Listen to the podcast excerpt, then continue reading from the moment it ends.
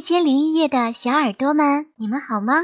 又到了豆瓣妈妈故事疗愈的时间了。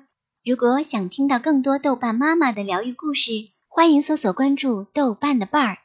今天我们要分享的这个故事叫做卡特琳丢了。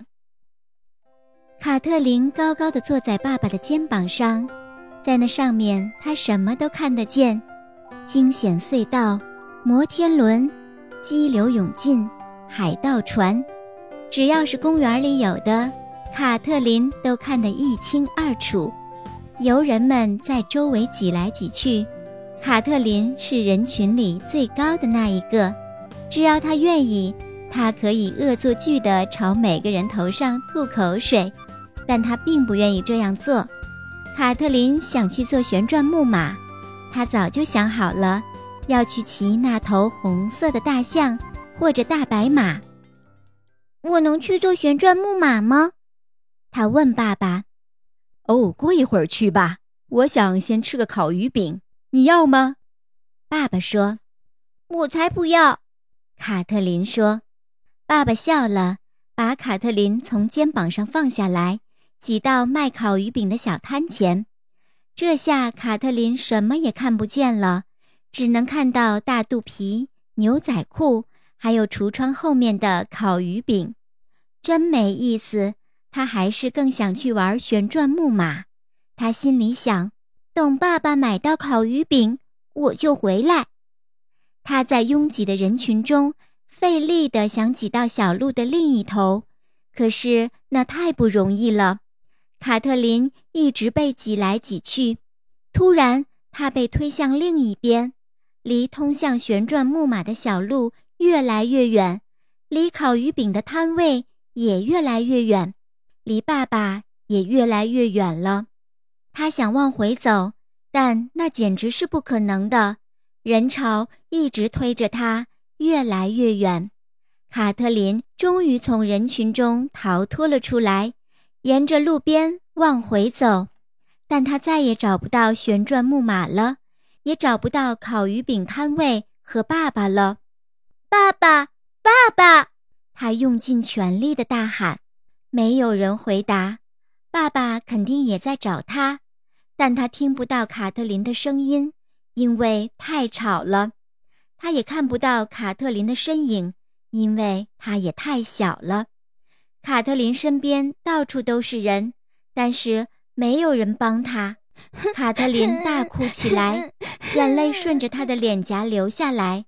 她可能再也见不到爸爸了，可能连在家里等他们的妈妈也见不到了，因为她不知道回家的路。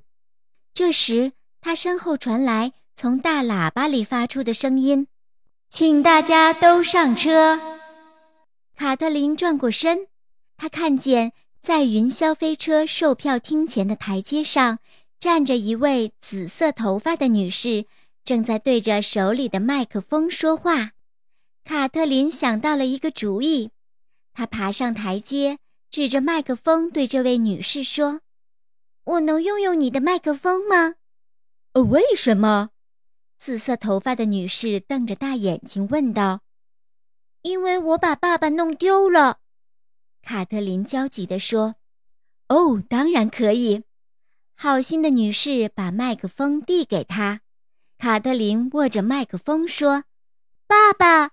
她听到自己的声音很大，传得很远，从左边、右边、后边传到自己的耳朵里。“爸爸，你听到了吗？我是卡特琳。我本来只想去做旋转木马的，可是现在……爸爸！”“哦，你跟他说你在云霄飞车的门口。”紫色头发的女士在一边微笑地提醒着他。“我在云霄飞车的门口。”卡特琳重复道，然后她就坐在台阶上等。终于看到爸爸了，爸爸飞快地跑过来，抱起了卡特琳，亲了又亲。“哦，天哪，卡特琳，用麦克风讲话，这可真是个好主意，我还以为再也找不到你了呢。”爸爸抚摸着卡特琳的头发。“但是刚才你自己跑了，这可不好，听见了没有？以后再也不要这样了。卡特琳点点头，我再也不会了。我真是太高兴了，我真以为再也找不到你了。爸爸说，不会的。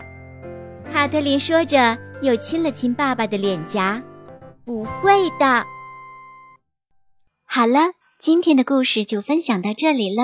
我是豆瓣妈妈，我们下期再见吧，宝贝们，晚安。